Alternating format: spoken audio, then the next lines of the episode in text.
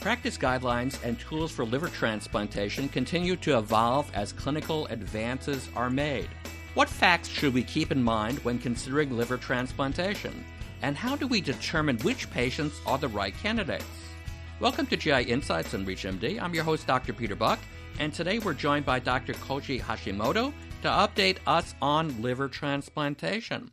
Dr. Hashimoto is the director of liver transplantation at the Cleveland Clinic. Welcome to the program, Dr. Hashimoto. Thank you for having me.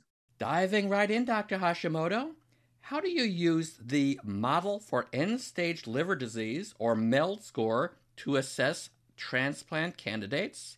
And are there any MELD exception points? So, the MELD score stratifies the risk of mortality of end stage liver disease.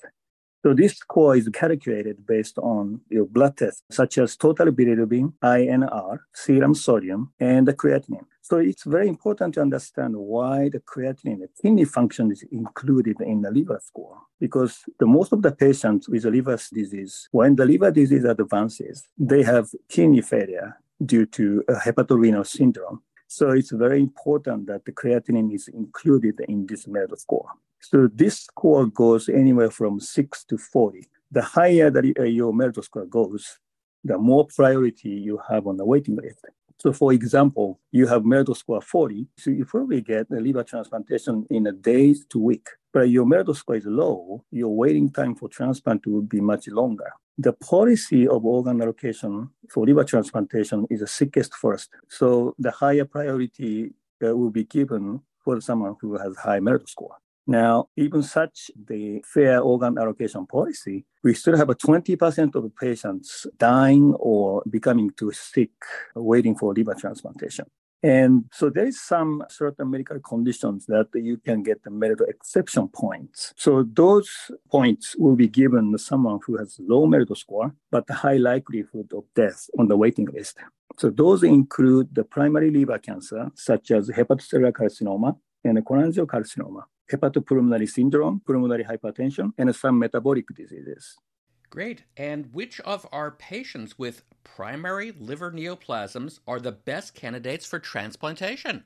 So, the most common primary liver neoplasms is a hepatocellular carcinoma, HCC. So the HCC is actually a good indication for liver transplantation. But to receive a liver transplantation, HCC needs to be confined in the liver. But if you have metastasis outside of the liver, you will lose the candidacy for transplantation. The best indication in HCC is we call Milan criteria. So the tumors are less than three centimeter and up to three tumors, or less than five centimeter in a single lesion. If the patients meet these Milan criteria, you have very good outcome after liver transplantation. On the other hand, if your tumor is outside of Milan criteria, even you can downstage the tumor to receive liver transplantation. To downstage the HCC, you can get the local regional therapy, so which includes transarterial chemoembolization, Y90. This is a radio embolization. And also you can receive the radio frequency ablation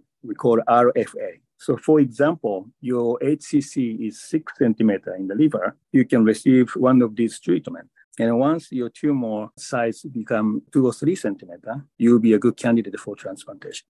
And also, when you talk about transplantation for HCC, the tumor biology is very important. So, which means how aggressive the tumor is a very important indicator for the prognosis of transplantation. And alpha fetoprotein, this is a tumor marker for HCC, is considered as a surrogate for the tumor biology. When alpha fetoprotein is greater than 500 nanogram per ml, you are not a good candidate for transplantation because of a high recurrence risk. The second common primary liver cancer is a cholangiocarcinoma, which used to be a contraindication for liver transplantation.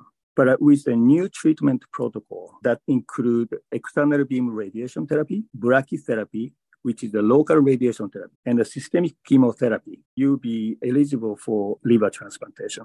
With this new treatment protocol for cholangiocarcinoma, the five-year survival for after liver transplantation is about 70%. That's absolutely amazing. Now, could a previous transjugular intrahepatic portosystemic shunt procedure, or TIPS for short, interfere with a future liver transplant? Actually, the presence of TIPS is not a contraindication for liver transplantation.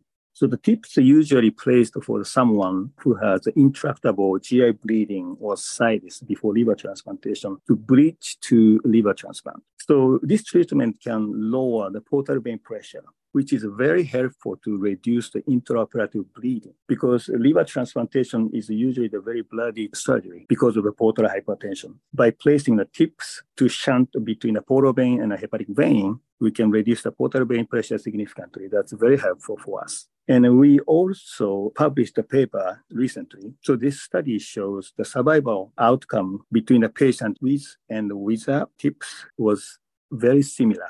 For those just tuning in, you're listening to GI Insights on ReachMD. I'm Dr. Peter Buck, and I'm speaking with Dr. Koji Hashimoto about liver transplants.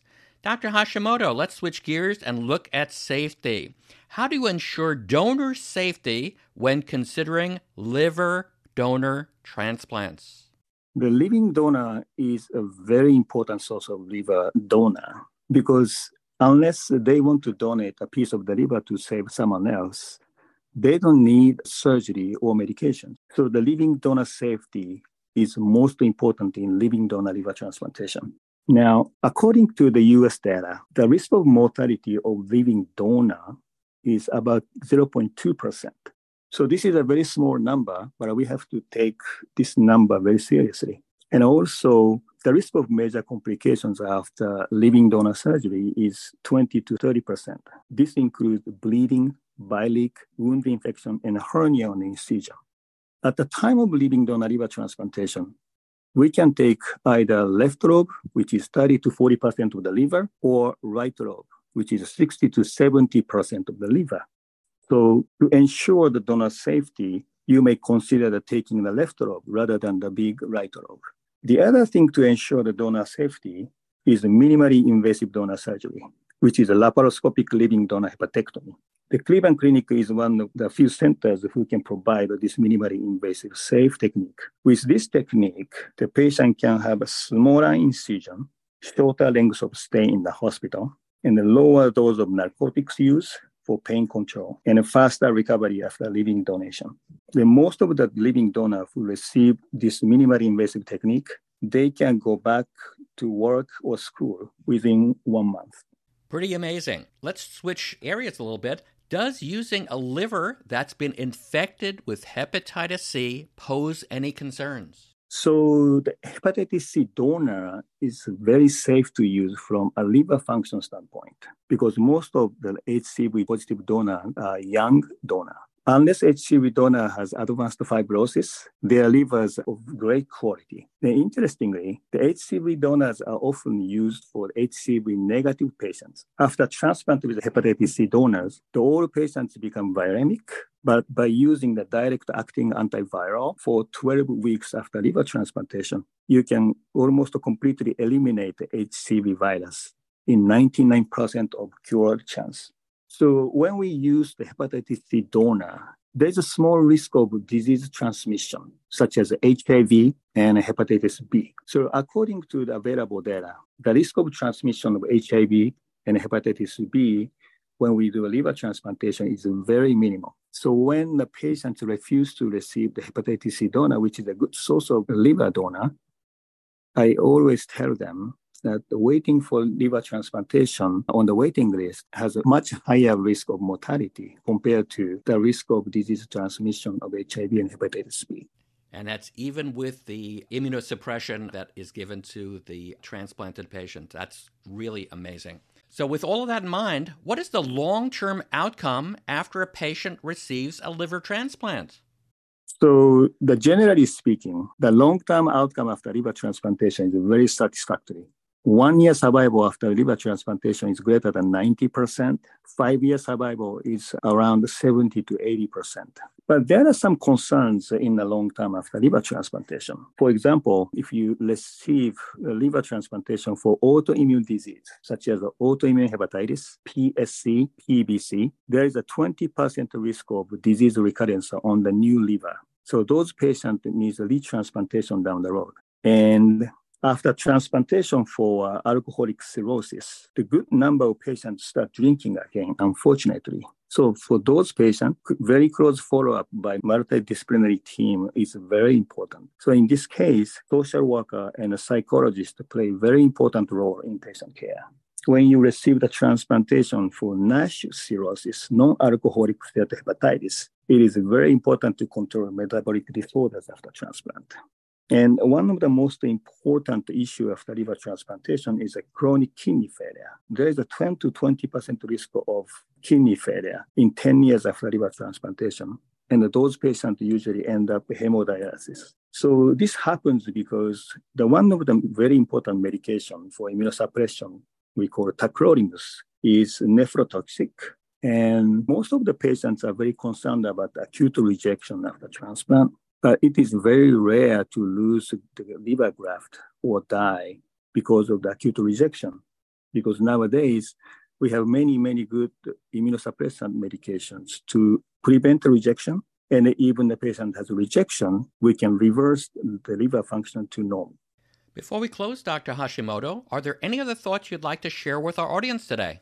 So I want to talk about a new technology of organ preservation. So after a liver is taken out from a deceased donor, this liver is preserved in a cold solution. But with this cold preservation, the liver graft quality declines as the time goes. So now we have a new technology we call machine perfusion with oxygenated blood. So with this new technology, after the liver is taken out from the donor, the donor is connected to the machine perfusion pump with oxygenated blood. So by using this, we can check the liver graft viability before transplant. And even we can resuscitate the liver graft to make the transplant surgery very safe. And also we can potentially increase the number of donor livers. With those final thoughts in mind, I want to thank my guest, Dr. Koji Hashimoto, for sharing key considerations for liver transplantation. Dr. Hashimoto, thanks so much for joining us today and sharing your wisdom. Thank you so much. It's my pleasure. For ReachMD, I'm Dr. Peter Buck. To access this and other episodes in this series, visit reachmd.com slash GI Insights, where you can be part of the knowledge. Thanks for listening, and see you next time.